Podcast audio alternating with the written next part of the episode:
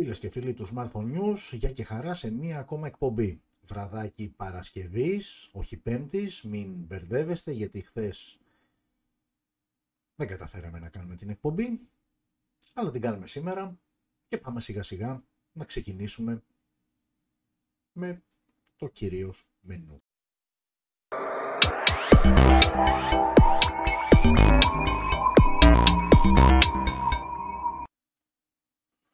Λοιπόν, και πάλι εδώ καλωσορίζουμε αρχικά πάντα εσάς που μας παρακολουθείτε από το κανάλι Smartphoners στο YouTube. Καλωσορίζω εσάς που μας παρακολουθείτε από το Facebook Live. Καλωσορίζω και εσάς που μας παρακολουθείτε από τη σελίδα μας στο TikTok. Βραδάκι Παρασκευής λοιπόν, όπως έλεγα και πριν, μην μπερδευτείτε. Χθες δεν καταφέραμε να κάνουμε την εκπομπή. Συμβαίνουν και αυτά τα πρώτα. Η εκπομπή λοιπόν θα γίνει σήμερα. Στην ώρα είμαστε συνεπείς, παρά 2-3 λεπτά. Μία εβδομάδα σχετικά ήρεμη, μία εβδομάδα προεορταστική. Ο περισσότερος κόσμος είναι σε εορταστικό mood. Προετοιμάζεται για το τραπέζι της παραμονής, ανήμερα, την επόμενη μέρα. Γενικότερα παίζει πολύ τραπέζωμα αυτές τις μέρες, οικογενειακές στιγμές. Για άλλους ευχάριστο, για άλλους όχι και τόσο, κλασικά πράγματα, ελληνικά. Παρά τα αυτά, είμαστε στο 15ο επεισόδιο, πρώτη τελευταία εκπομπή για το 2022. Θα κάνουμε άλλο ένα επεισόδιο, το τελευταίο της χρονιάς, αν όλα πάνε καλά, την ερχόμενη Πέμπτη.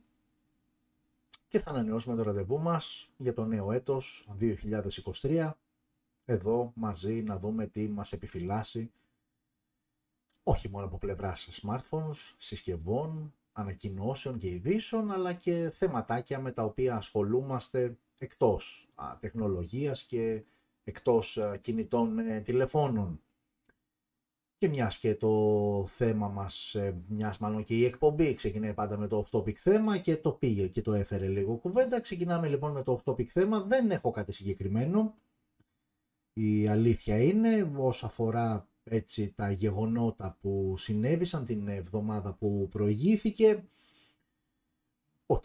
σήμερα αν διάβασα σωστά, η Εύα η Καηλή αποφασίστηκε από το δικαστήριο ότι θα παραμείνει για τουλάχιστον ένα μήνα ακόμα στις φυλακές, στις οποίες βρίσκεται εδώ και κάμποσες μέρες, που σημαίνει Χριστούγεννα Πρωτοχρονιά πίσω τα σίδερα.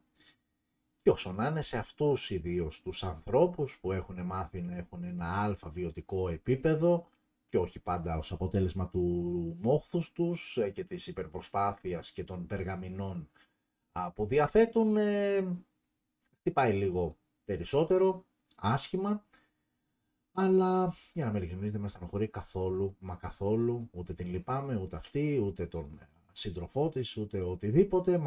Μακάρι η τιμωρία να είναι παραδειγματική, όχι ότι θα αλλάξει κάτι, αλλά έστω να μας δημιουργηθεί η ψευδαίσθηση ότι η δικαιοσύνη είναι εκεί, υπάρχει και ενίοτε λειτουργεί όπως θα έπρεπε να λειτουργεί σε τέτοιου είδους περιπτώσεις. Δεν έχω να πω κάτι άλλο για το συγκεκριμένο θέμα. Για τους άντρες κυρίως και τους ποδοσφαιρόφιλους, το Μοντιάλ τελείωσε, η Αργεντινή το σήκωσε. Πολλές συζητήσεις γίνανε, όχι τόσο για το παιχνίδι του τελικού, όσο γενικότερα για την πορεία της Αργεντινής, αν δικαίως έφτασε εκεί που έφτασε και αν δικαίως το σήκωσε. Και να το ξεκινήσω ανάποδα, να το ξεκινήσω από τον τελικό, στο μάτς δηλαδή Αργεντινή-Γαλλία. Αν αναλύσουμε αποκλειστικά και μόνο το συγκεκριμένο μάτς, θεωρώ ότι συνολικά, και έχει σημασία το συνολικά η Αργεντινή ήταν καλύτερη ομάδα, το παιχνίδι πήγε όπως πήγε. Θεωρώ ότι περισσότεροι στο 2-0 και εκεί όπου βλέπανε όχι μόνο τα δύο γκολ με τα οποία είχε πάρει το προβάδισμα η Αργεντινή, αλλά και την αντίδραση και τον τρόπο παιχνιδιού της Γαλλίας. Δεν περίμενε κάποιος ότι θα έφτανε στην παράταση, παρά τα αυτά έφτασε.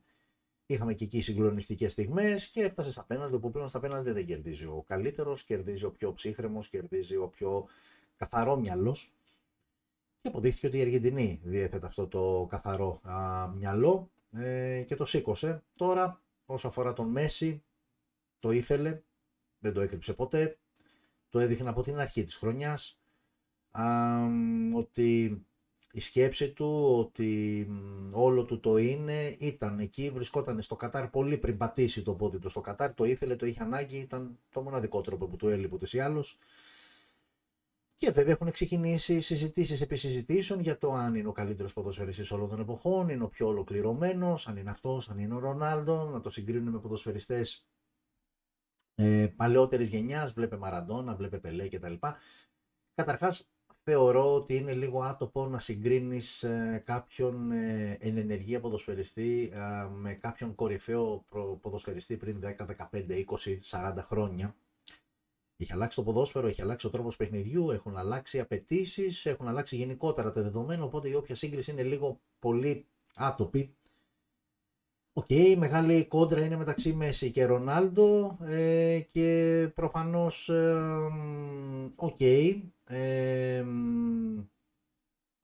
ο καθένας έχει την άποψή του. Αυτό ίσως που οι περισσότεροι τουλάχιστον λένε και θα συμφωνήσω μαζί τους είναι ότι ίσως ο Μέση, συγγνώμη, είναι λίγο πιο ολοκληρωμένος σαν ποδοσφαιρική προσωπικότητα, σαν ποδοσφαιρική φιγούρα. Αθλητικά καθαρά μπορεί να είναι ελάχιστα καλύτερος ο Ρονάλντο, αλλά στο σύνολο σαν συμπεριφορά, σαν ίσως να κερδίζει ο Μέση. Θεωρώ ότι όπως και να έχει είναι δύο από τους κορυφαίους, δεν είναι μοναδική, αλλά όπως και να έχει είναι στο υψηλότερο επίπεδο και νομίζω ότι το ποιος τελικά είναι καλύτερος από τους δύο ίσως δεν έχει καμία απολύτως σημασία πλέον, με τόσους χορηγούς από πίσω, με τόσα συμφέροντα, με τόσο χρήμα τέλος πάντων, γιατί καλός ή κακός το χρήμα επηρεάζει την ποιότητα πάντα, το κάνει περισσότερο σαν business, το κάνει περισσότερο σαν απόδοση και κάπου χάνεται ο ρομαντισμός, η μαγεία, η, ας το πούμε σε εισαγωγικά, η αλητεία της μπάλας και γενικότερα του κάθε αθλήματος. Απλά ανέκαθεν η μπάλα είχε λίγο περισσότερη αλητεία από όλα τα υπόλοιπα αθλήματα και όταν μπαίνει το χρήμα στη μέση πολλά από αυτά τα στοιχεία αλλοιώνονται. Όπως και να έχει, καλώς έφτασε εκεί που έφτασε, ήταν μία από τις καλύτερες ομάδες αντικειμενικά, ήταν καλύτερη συνολικά, ξαναλέω και πάλι, στον τελικό, οπότε θεωρώ ότι αυτό το τρίτο τρόπαιο στη συλλογή της με τα παγκόσμια τρόπεδα που έχει συγκεντρώσει όλα αυτά τα χρόνια, νομίζω ότι δίκαια το κατέκτησε. Κάτι άλλο έτσι συγκλονιστικό, η αλήθεια είναι ότι το διάβασα σήμερα, γιατί σήμερα έσκασες σαν είδηση και είναι αυτό με τους 15χρονους που βίαζαν κάποιο παιδί για κάνα μήνα περίπου και τους συνέλαβαν και στις πρώτες απολογίες τους αυτό που είπαν ότι όλο αυτό ήταν μία πλάκα, ένα παιχνίδι, κάτι το οποίο κάπου είχαν δει και τους άρεσε. Αρρωστημένα πραγματικά πράγματα, δηλαδή όταν βλέπεις από παιδιά τέτοιες συμπεριφορές, τι απαιτήσεις και τι προσδοκίες να έχεις από τους μεγαλύτερους, γιατί αυτά τα παιδιά κάποτε θα ενηλικιωθούν και κάποτε θα φύγουν και από την ενηλικίωση και θα είναι πλέον άνθρωποι της διπλανής πόρτας, άνθρωποι με τους οποίους θα συναναστρεφόμαστε. Δεν ξέρω, πραγματικά είναι αυτό το κλασικό που λέω και λέει ο περισσότερος κόσμος, πάμε κατά διάολου, και δεν υπάρχει άλλη έκφραση για να το περιγράψει αυτό, αυτή είναι η αλήθεια, πάμε κατά διάολου, και όταν βλέπεις τέτοιες συμπεριφορές από παιδιά, που τα παιδιά είναι το προπύργιο, είναι η βάση, είναι το θεμέλιο μιας κοινωνίας, γιατί από εκεί ξεκινάνε και περνάνε όλα για να μεγαλώσουν και να γίνουν πολίτες και άκρος ενεργά μέλη της κοινωνίας στην οποία ζούμε. Όταν λοιπόν ξεκινάει κάτι στραβά, πόσο πιθανό είναι να ισιώσει στην πορεία, και δεν είναι μόνο τα παιδιά τα οποία φταίνουν, αλλά είναι και αυτοί που έχουν την επιμέλεια των παιδιών, είναι αυτοί που τα φέρνουν στον κόσμο και τα μεγαλώνουν, γιατί ποτέ και κανένα παιδί δεν φταίει, κάποιος το μεγάλωσε με έναν αλφα τρόπο, και το παιδί από εκεί και πέρα αυτό που το έχεις μάθει, αυτό που δεν το έχεις μάθει, απλά το κάνει πράξη. Και όταν ένα παιδί δεν έχει, όταν μάλλον με ένα παιδί δεν έχεις ασχοληθεί, τότε μόνο κατά τύχη μπορεί να πάρει το σωστό δρόμο, οπότε καλός ή κακός, είτε δεν μας αρέσει είτε όχι, είτε μάλλον μας αρέσει είτε όχι, τα λάθη ξεκινάνε από εμάς.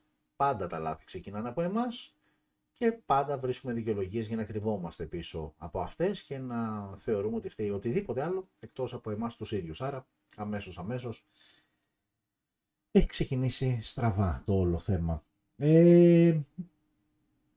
Αυτά πάνω κάτω τα νέα της εβδομάδας που μας πέρασαν. Κατά τα άλλα είχαμε ανακοινώσεις λίγων συσκευών. Στο σύνολό τους μία, δύο και τριπλέτα Vivo S16 ή S16 το Vanilla μοντέλο και S16 Pro. Συνολικά δηλαδή 5 συσκευές και 2 ειδήσεις που έχω ξεχωρίσει και τις αφήνω έτσι προς το τέλος πριν κλείσουμε την εκπομπή. Οπότε σιγά σιγά ας πάμε και στο δεύτερο μέρος της εκπομπής, όπου θα αναλύσουμε ουσιαστικά θα δούμε βασικά μαζί τις συσκευές που ανακοινώθηκαν την προηγούμενη Πέμπτη μέχρι και σήμερα Παρασκευή και όχι Πέμπτη, και όπως ήρθαν τα πράγματα καλώς και έγινε Παρασκευή, γιατί χθες αργά ανακοινώθηκε η τριπλέτα από την Vivo, η τριπλέτα των S16, οπότε από το να πήγαινε στην επόμενη εβδομάδα τώρα πλέον το έχουμε για να το δούμε και εδώ. Οκ, λοιπόν, οπότε πάμε σιγά σιγά. Ή το YouTube, εντάξει, δεν έχετε κανένα θέμα, ή εσείς επίσης, γιατί θα γυρίσω την κάμερα. Εσείς όμως από το TikTok βασίζεστε απλά σε αυτά που λέω, γιατί ξαναλέω και πάλι, το TikTok δεν μου δίνει τη δυνατότητα να γυρίσω live την κάμερα, μάλλον όσο τρέχει το live να γυρίσω την κάμερα, κάτι που μου δίνει τη δυνατότητα το Facebook live. Οκ, λοιπόν. Οπότε πάμε σιγά σιγά, πάμε να ανοίξουμε εικόνα, ωραία, okay. Εσείς βλέπετε και εσείς θα δείτε, να γυρίσουμε μόνο την κάμερα και θα τη γυρίσουμε εδώ για να βλέπετε και εσείς, okay. Να βλέπετε όμως σωστά. Πάρα πολύ ωραία, λοιπόν, και ξεκινάμε με Realme και το 10S. Ήδη έχει ανακοινωθεί η 10 σειρά και αυτό είναι το τελευταίο λογικά μοντέλο που θα απαρτίζει την σειρά 10 από την Realme. Μία συσκευή με οθόνη 6,6 ίντσες τεχνολογίας IPS LCD και στα 90 Hz το refresh rate, που πλέον τείνει να είναι δεδομένο το χαμηλότερο δυνατό refresh rate που μπορεί να βρει κάποιος πλέον σε μια συσκευή, ακόμα και αυτής της κατηγορίας, γιατί εδώ μιλάμε για μια συσκευή σχεδόν entry level. Ανάλυση Full HD+, Android 12 out of the box, μέσω του Realme User Interface 3ης γενιάς, στο εσωτερικό επεξεργαστής Dimensity 810. Το 10S θα είναι διαθέσιμο σε δύο εκδόσεις, 8 GB RAM και 128 GB αποθηκευτικός χώρος και 256 GB αποθηκευτικός χώρος. Η RAM δηλαδή θα είναι δεδομένα στα 8 GB. Πάμε τώρα και στους πίσω αισθητήρες, δύο στο σύνολο. Ο ένας, ο βασικός, στα 50 MP wide με face detection το focus, και ένας δεύτερος 0,3 MP για αποτύπωση βάθους, και το είπα κάπως έτσι το 0,3 γιατί συνήθως βάζουν έναν διάρρη εκεί. Τώρα γιατί τόσο χαμηλής ανάλυσης ο αισθητήρας αποτύπωσης βάθους, η Realme το γνωρίζει αυτό, δεν ξέρω, για να κρατήσει χαμηλά το budget, ποιος ξέρει. Όπως και να έχει, η LED flash υποστηρίζει HDR πανόραμα και τραβάς βιντεάκι μέγιστης ανάλυσης 1080p στα 30 frames per second. Οκ, δεν περιμέναμε κάτι περισσότερο. Πάμε και στην μπροστινή κάμερα τώρα, η οποία είναι... Εντάξει, τώρα το wallpaper δεν βοηθάει και ιδιαίτερα γιατί είναι μαύρο σε μαύρο φόντο. Τέλος πάντων είναι τύπου notch στη μέση, 8 MP φακός, wide, και εδώ HDR πανόραμα και εδώ λήψη βίντεο 1080p στα 30 frames per second. Έχουμε μόνο ηχείο, έχουμε θύρα για ακουστικά, στα 24 bit ο ήχος. Έχουμε Type-C θύρα στο κάτω μέρος, ο σαρωτής δαχτυλικών αποτυπωμάτων βρίσκεται στα πλάγια της συσκευής και έχουμε και μία μπαταρία χωρητικότητας 5.000 mAh με γρήγορη φόρτιση στα 33W, που σημαίνει σε χρόνους, όπως τους έδωσε η Realme, ότι η μισή μπαταρία, το 50% δηλαδή της μπαταρίας, το 0.50 λοιπόν, το κάνει σε 33 λεπτά. Τώρα 33W και 33 λεπτά δεν ξέρω αν είναι έτσι για να χτυπήσει το νούμερο. ή απλά είναι σύμπτωση. Τέλος πάντων, επίσημα αυτό έδωσε η Realme για το 10S. Και τιμή εκκίνησης, έκδοση 828 στα 150 ευρώ. Οκ, δεν είναι πολλά τα χρήματα που ζητάει. Και θεωρητικά για τα χρήματα που τους ζητάει είναι μια τίμη επιλογή, δεν έχει κάτι το ιδιαίτερο σαν χαρακτηριστικό. Νομίζω ότι το μόνο που μπορούμε να σταθούμε, τα μόνα δύο μάλλον πράγματα στα οποία μπορούμε να σταθούμε είναι τα 8 GB RAM. Δεν είναι δεδομένα σε αυτά τα χρήματα και προσπαθώ να θυμηθώ και δεν μου έρχεται κάποια συσκευή που κοστίζει εκεί γύρω στα 150 ευρώ και μπορείς να την αποκτήσεις και να έχει 8 GB RAM. Και από την άλλη, το ένα στοιχείο λοιπόν είναι αυτό και το άλλο είναι τα 33W γρήγορης φόρτισης που δεν είναι κανένα super wow νούμερο, αλλά και πάλι ξαναλέω για τα 150 ευρώ που ζητάει είναι μια επιλογή που δεν τη θεωρείς δεδομένη σε αυτά τα χρήματα. Αυτά από τη Realme λοιπόν, το 10S, και συνεχίζουμε με την ZTE και το Nubia Z50. Nubia Z50 λοιπόν, η συσκευή που βλέπετε όσοι βλέπετε στις οθόνες σας, με την κουρμπαριστή οθόνη. Ξαναλέω και πάλι, όταν φύγουμε θέμα ομορφιάς, εδώ είναι καθαρά υποκειμενικό το θέμα. Κατ' εμέ είναι μια όμορφη συσκευή, τέλος πάντων ψιλοξεφεύγει κάπως έτσι από το κλασικό design των περισσότερων συσκευών. Μιλάμε λοιπόν για μια οθόνη που αμέσως έχεις καταλάβει ότι μιλάμε για κάποια συσκευή που είναι τουλάχιστον mid-range. Πάμε λοιπόν στην οθόνη. Η οθόνη είναι μεγέθους 6,67 inches, τεχνολογίας AMOLED, 144Hz στο refresh rate και υποστήριξη HDR10+, ανάλυση Full HD+, 1080x2400 pixel δηλαδή, Android 13 out of the box μέσω του MyOS 13. Στο εσωτερικό Snapdragon 8 Gen 2 με Adreno 740 αντίστοιχα GPU. Και πάμε τώρα στις εκδόσεις. Πάρα πολλές οι επιλογές που έχει κάποιος, με βασική και πιο οικονομική αυτή των 8 GB RAM και 128 GB αποθηκευτικός χώρος, και μετά πάμε 8 256, 12 256, 12 512 και 16 GB RAM, 1 TB αποθηκευτικός χώρος. Και οι αισθητήρες. Οι αισθητήρες στο πίσω μέρος είναι δύο και μπορεί να σας ξεγελάει εκεί δεξιά η μικρή τερμπούλα. Δεν υπάρχει αισθητήρες εκεί, υπάρχει ring. Εκεί υπάρχει λοιπόν ring LED flash. Αυτό το στρογγυλάκι δηλαδή που βλέπετε όλο ανάβει και είναι το flash για τις λήψεις όταν αυτό χρειάζεται.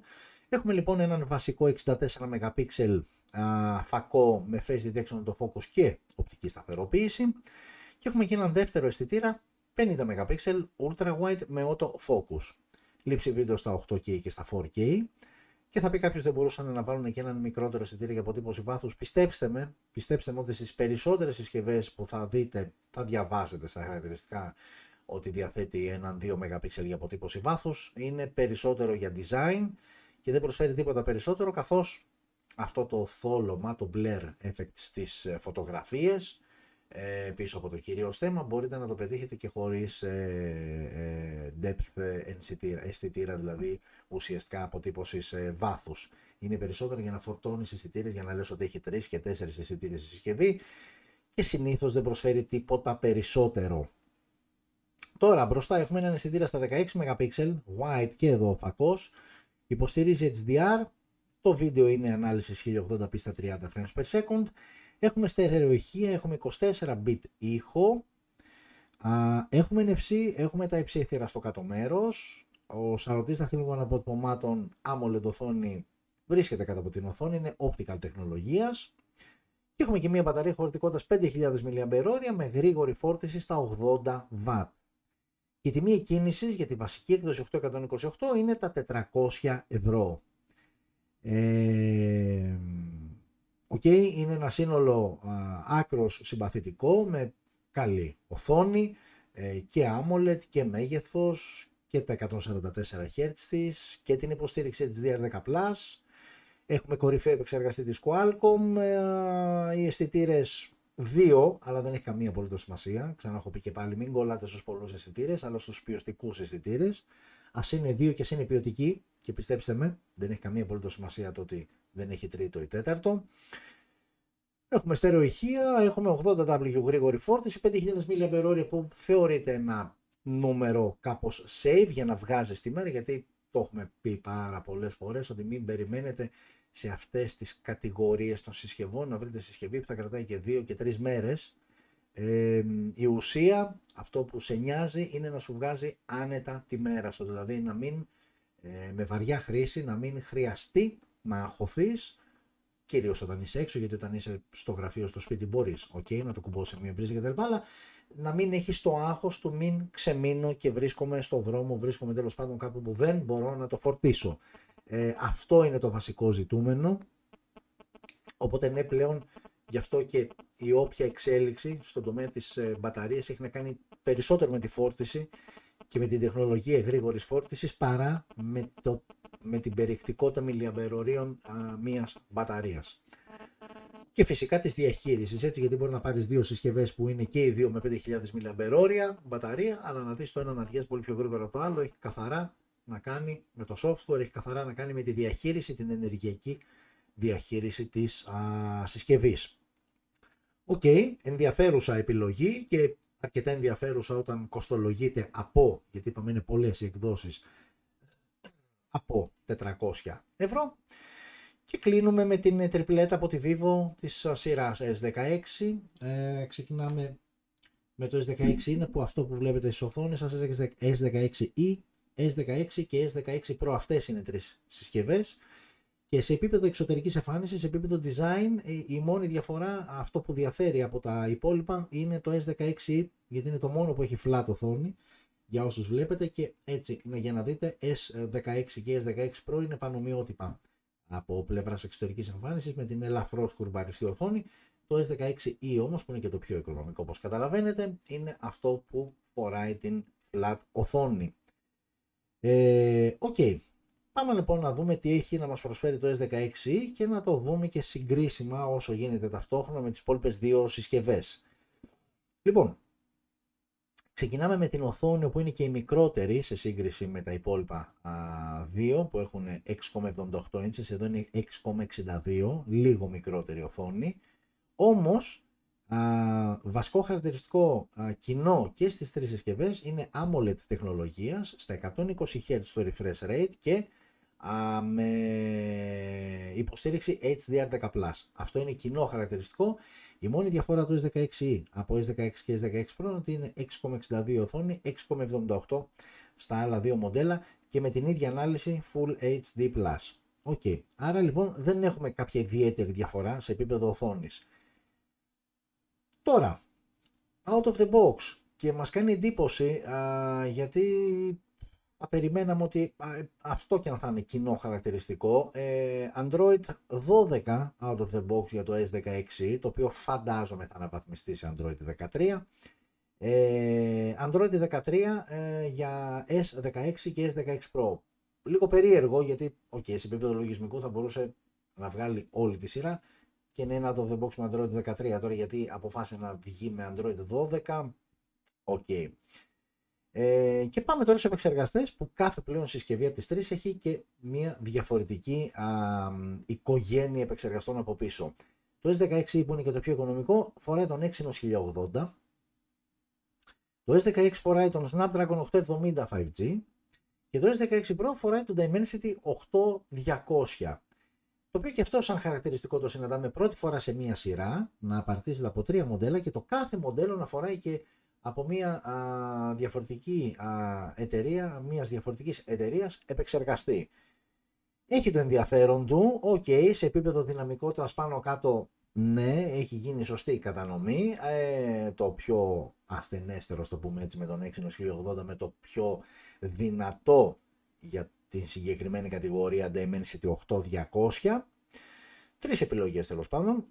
Πάμε τώρα και στις βασικές εκδόσεις. Vivo S16 και Vivo S16 ξεκινάνε με βασική έκδοση 828, ενώ το S16 Pro ξεκινάει με το 8256 και από εκεί και πέρα αρκετές επιλογές, 8256, 12256, 12512 για το S16 και S16E. Αυτή η έκδοση, η 8512, η 12 μάλλον 512 παίζει μόνο για τα δύο πιο μεγάλα μοντέλα, S16 και S16 Pro. Okay. Και πάμε τώρα στις συσκευές. Και οι τρεις συσκευές, και να αλλάξω λίγο την οθόνη, να βάλω εδώ, να βάλω τώρα να βλέπετε το S16 ή S16 Pro. Είπαμε εξωτερικά δεν έχουν καμία απολύτως διαφορά. Τρεις συσκευές έχουν και τα τρία μοντέλα. Και πάμε τώρα. Ο βασικός αισθητήρας στο S16 είναι 50 MP wide με face detection to focus και οπτική σταθεροποίηση. Στο S16 είναι 64 με face detection to focus και οπτική σταθεροποίηση. Και τον ίδιο αισθητήρα με το E φοράει και το Pro. 50 με face detection to focus και οπτική σταθεροποίηση. Άρα, παίρνουμε λίγο από τα MP, γιατί έχουμε πει ότι είναι λίγο ψηλοαδιάφορο σαν νούμερο. Εκτός αν κάποιος θέλει να φωτογραφίζει και να τυπώνει σε αφίσα, okay. Αλλά σε οποιαδήποτε άλλη περίπτωση τα 50 με τα 64 MP έχουν πάρα πολύ μικρές διαφορές. Το βασικό χαρακτηριστικό είναι ότι έχουν και τρεις συσκευές οπτικής σταθεροποίηση, που αυτό αμέσως από πλευράς κατηγορίας τις αναβαθμίζει. Και πάμε τώρα, το S16 από εκεί πέρα λίγα πράγματα, έχει άλλους δύο αισθητήρες από 2 MP για μάκρο και λήψεις βάθους. Το S16 έχει 8 MP ultra wide και 2 MP macro, όπως και το S16 Pro. Άρα ουσιαστικά τα δύο μεγαλύτερα μοντέλα έχουν ultra wide φακό που δεν έχει το απλό S16E. Ringlet flash και για τις συσκευές, το κυκλάκι που σας έλεγα και πριν, το οποίο μισό λεπτάκι, είναι και εδώ όπως το βλέπετε και είναι και στην ίδια θέση ακριβώς, στο μαύρο φαίνεται καλύτερα, στην απόχρωση του μαύρου, το Ring LED Light. Και πάμε τώρα δυνατότητα λήψης βίντεο, που και εδώ είναι οι ίδιες και για τις συσκευές, 4K στα 30 frames per second και 1080 στα 30. Πάμε τώρα και μπροστά στη selfie κάμερα, στο S16E, στο φτωχό συγγενή της παρέας, είναι ένας φακός 16 wide. Ενώ σε S16 και S16 Pro έχουμε έναν 50 φακό, πάλι wide, με autofocus. Έχουμε dual LED flash και έχουμε και δυνατότητα λήψης βίντεο 1080p στα 30 frames per second, κοινό χαρακτηριστικό και στις τρεις συσκευές. Από εκεί και πέρα έχουμε μονό ηχείο, δεν έχουμε θύρα για ακουστικά, έχουμε 24-bit ήχο, έχουμε NFC, έχουμε τα υψήθυρα στο κάτω μέρος. Δεν μιλάω για συσκευές γιατί είναι κοινά αυτά που σας λέω και για τις τρεις συσκευές. Ο σαρωτής δαχτυλικών αποτυπωμάτων AMOLED και οι τρεις οθόνες, άρα και στις τρεις περιπτώσεις βρίσκεται κάτω από την οθόνη, optical τεχνολογίας. Και επίσης σε επίπεδο μπαταρίας δεν υπάρχει καμία απολύτως διαφοροποίηση μεταξύ των τριών μοντέλων. 4.600 mAh χωρητικότητα με γρήγορη φόρτιση στα 66W. Άρα λοιπόν πριν καταλήξω στις τιμές, ουσιαστικά η διαφορά μεταξύ των τριών μοντέλων είναι στον επεξεργαστή και στις κάμερες, όπου σαν πλήθος είναι ίδιες, είναι ίδιο μάλλον, τρεις αισθητήρες σε κάθε συσκευή, απλά το S16 και το S16 Pro έχουν ultra wide φακό που λείπει από το S16E. Και πάμε τώρα στις τιμές, βασική έκδοση το S16 από 280 ευρώ, το S16 από 340 και το S16 Pro από τα 400 ευρώ. Συμπαθητικές οι τιμές, κυρίως στα S16 και S16. Δεν είναι κακό και το 400 στο S16 Pro. Okay. Είναι συμπαθητικές σειρές. Είναι συμπαθητική μάλλον η σειρά. Είναι και τρεις συσκευές μάχημες. Έχουν καλά χαρακτηριστικά, έχουν καλές οθόνες, βάση κατηγορίας, βάση μάλλον δεδομένων κατηγορίας. Okay, σαφώς μεγαλύτερης ανάλυσης selfie κάμερα για S16, S16 Pro. Θεωρώ ότι το πιο ισορροπημένο μοντέλο εκ των τριών, που δεν είναι πάντα δεδομένο, γιατί συνήθως στις τριάδες η μεσαία συσκευή υπάρχει πιο πολύ για να σας πρόξει στην καλύτερη. Και όσοι ξέρετε λίγο από πωλήσεις το ξέρετε πολύ καλά αυτό, γιατί συμβαίνει όχι μόνο στα κινητά αλλά σε πολλά, σε αρκετά προϊόντα.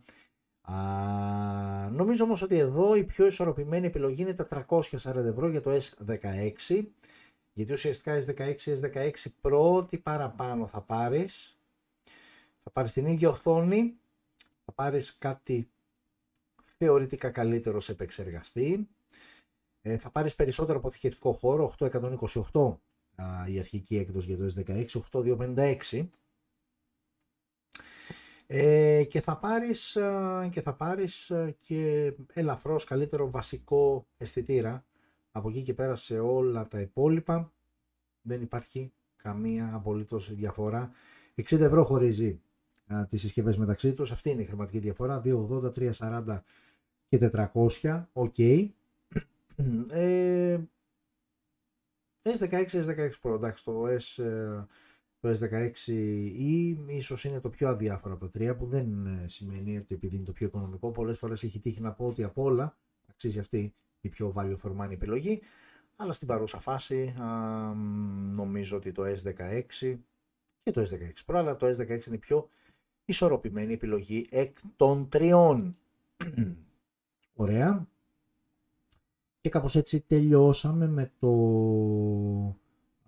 το δεύτερο μέρος, που έχει να κάνει με τις συσκευές που ανακοινώθηκαν τις τελευταίες 8 μέρες, αφού σήμερα είναι Παρασκευή και το προηγούμενο επεισόδιο είναι Πέμπτη. Και πάμε να δούμε δύο ειδήσεις που έχω ξεχωρίσει και θεώρησα έτσι ότι καλό είναι να τις μοιραστώ, να τις συζητήσουμε. Και γενικότερα δεν θα την τραβήξω ιδιαίτερα πολύ την εκπομπή. Παρασκευή βραδάκι είναι. Το έχω ξαναπεί ότι όταν δεν παίζει υλικό, δεν θα τη φορτώσω μόνο και μόνο για να γράφει το κοντέρ. Δεν έχω καμία απολύτως τέτοια διάθεση και δεν θα το κάνω. Λοιπόν. Και πάμε να δούμε όσο αφορά τις ειδήσεις. Η πρώτη είδηση λοιπόν έχει να κάνει με την OPPO.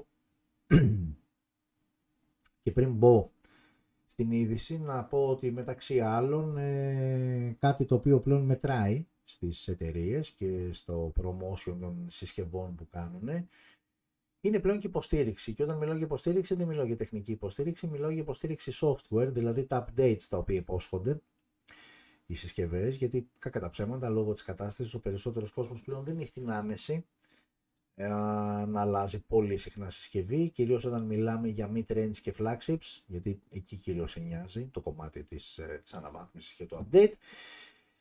Οπότε λοιπόν έρχονται οι εταιρείες και σου τονίζουν, βλέπε Samsung, βλέπε Google, που είναι οι δύο κορυφαίες εταιρείες όσον αφορά, καλά, ούτως ή άλλως είναι κορυφαίες, αλλά και στο επίπεδο των updates. Έρχεται λοιπόν η OPPO και λέει ότι πλέον εμείς θα εγγυόμαστε στις συσκευές που από εδώ και πέρα θα βγουν, γιατί κάποιοι πήγαν να χαρούν, έστω και να έχουν flagship της OPPO σήμερα, αυτά που ανακοίνωσε η OPPO έχει να κάνει με τις συσκευές που θα βγουν, και συγκεκριμένα μιλάμε για flagships για 4 χρόνια, για 4 δηλαδή μεγάλες αναβαθμίσεις. Δηλαδή μεγάλη αναβάθμιση, για όσους δεν μπορείτε να καταλάβετε τι σημαίνει, σημαίνει να πας από το Android 12 στο Android 13 και όχι τα ενδιάμεσα.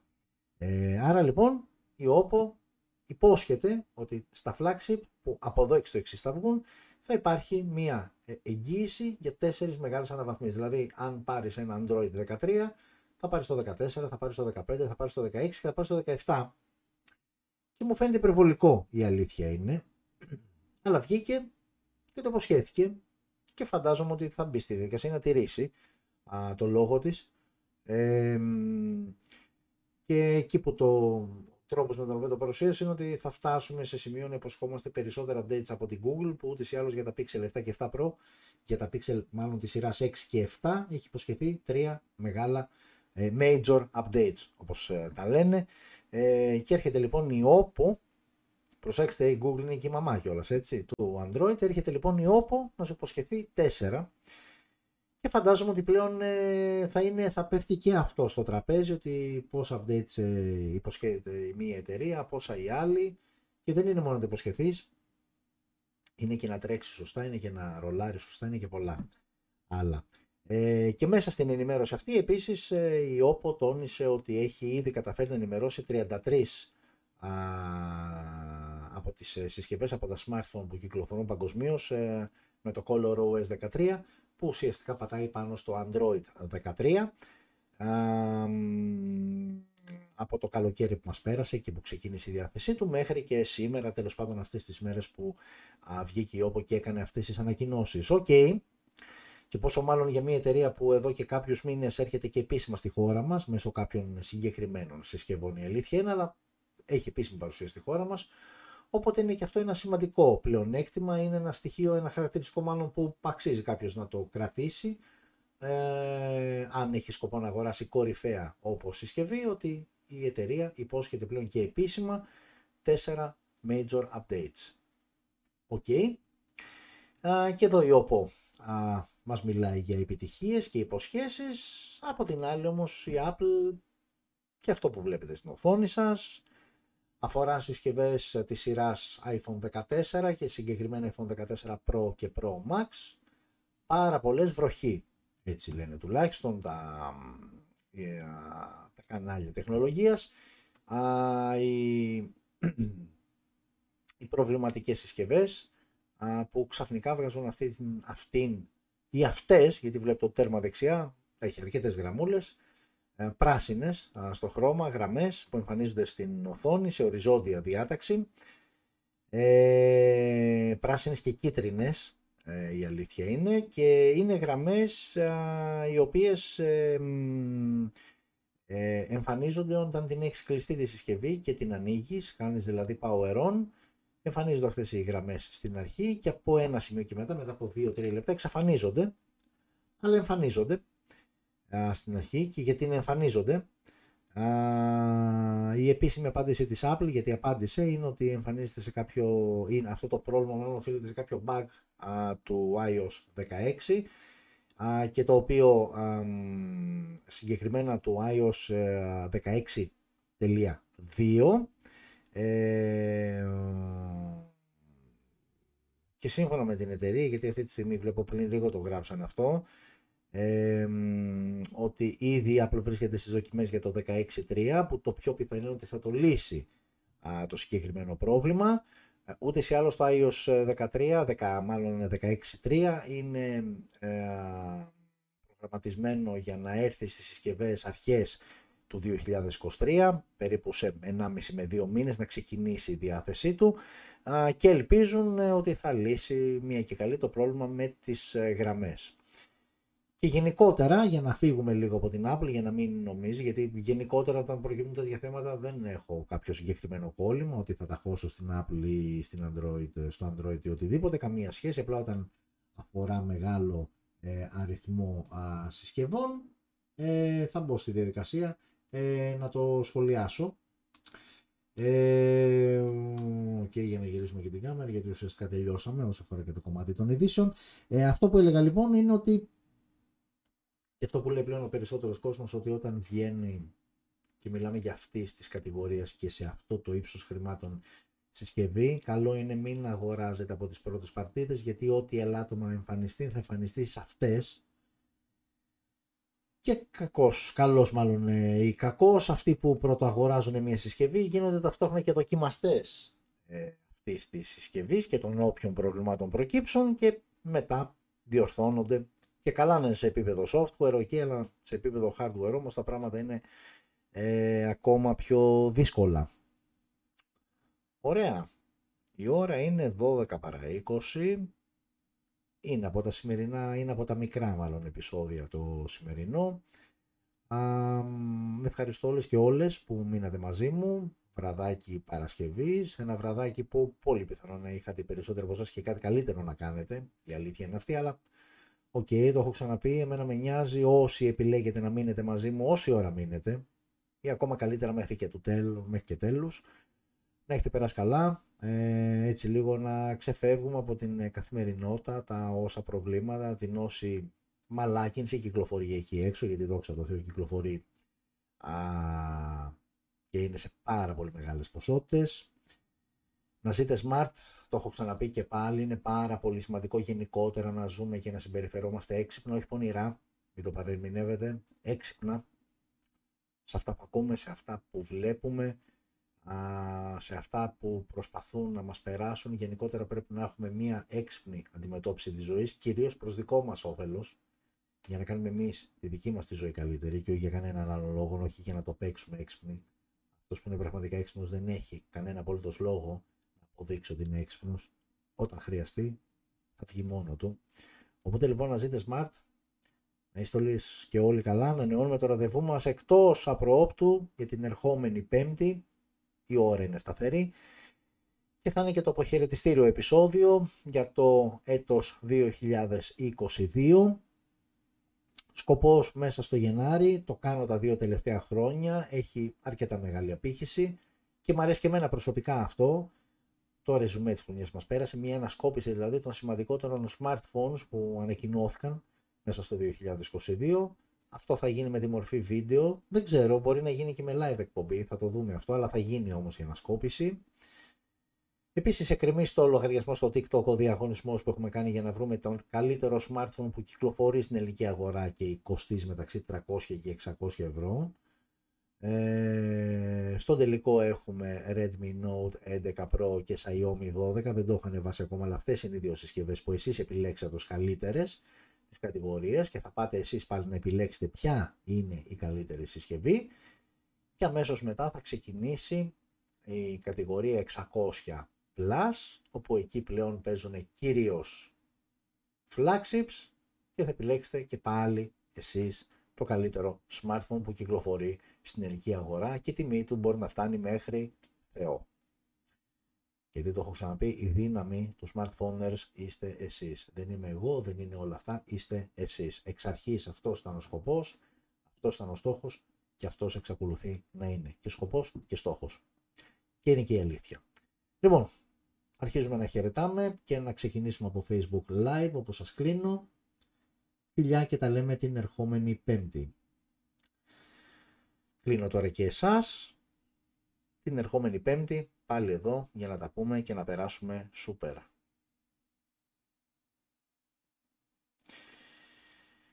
Και αφήνω για το τέλος εσάς. Πρώτοι μπαίνετε, τελευταίοι βγαίνετε, δεν έχετε παράπονο. Είστε λίγο πιο αγαπημένοι γιατί είστε και οι πιο παλιοί. Λοιπόν, ανανεώνουμε το ραντεβού στην ερχόμενη Πέμπτη. Φιλιά σε όλες και όλους.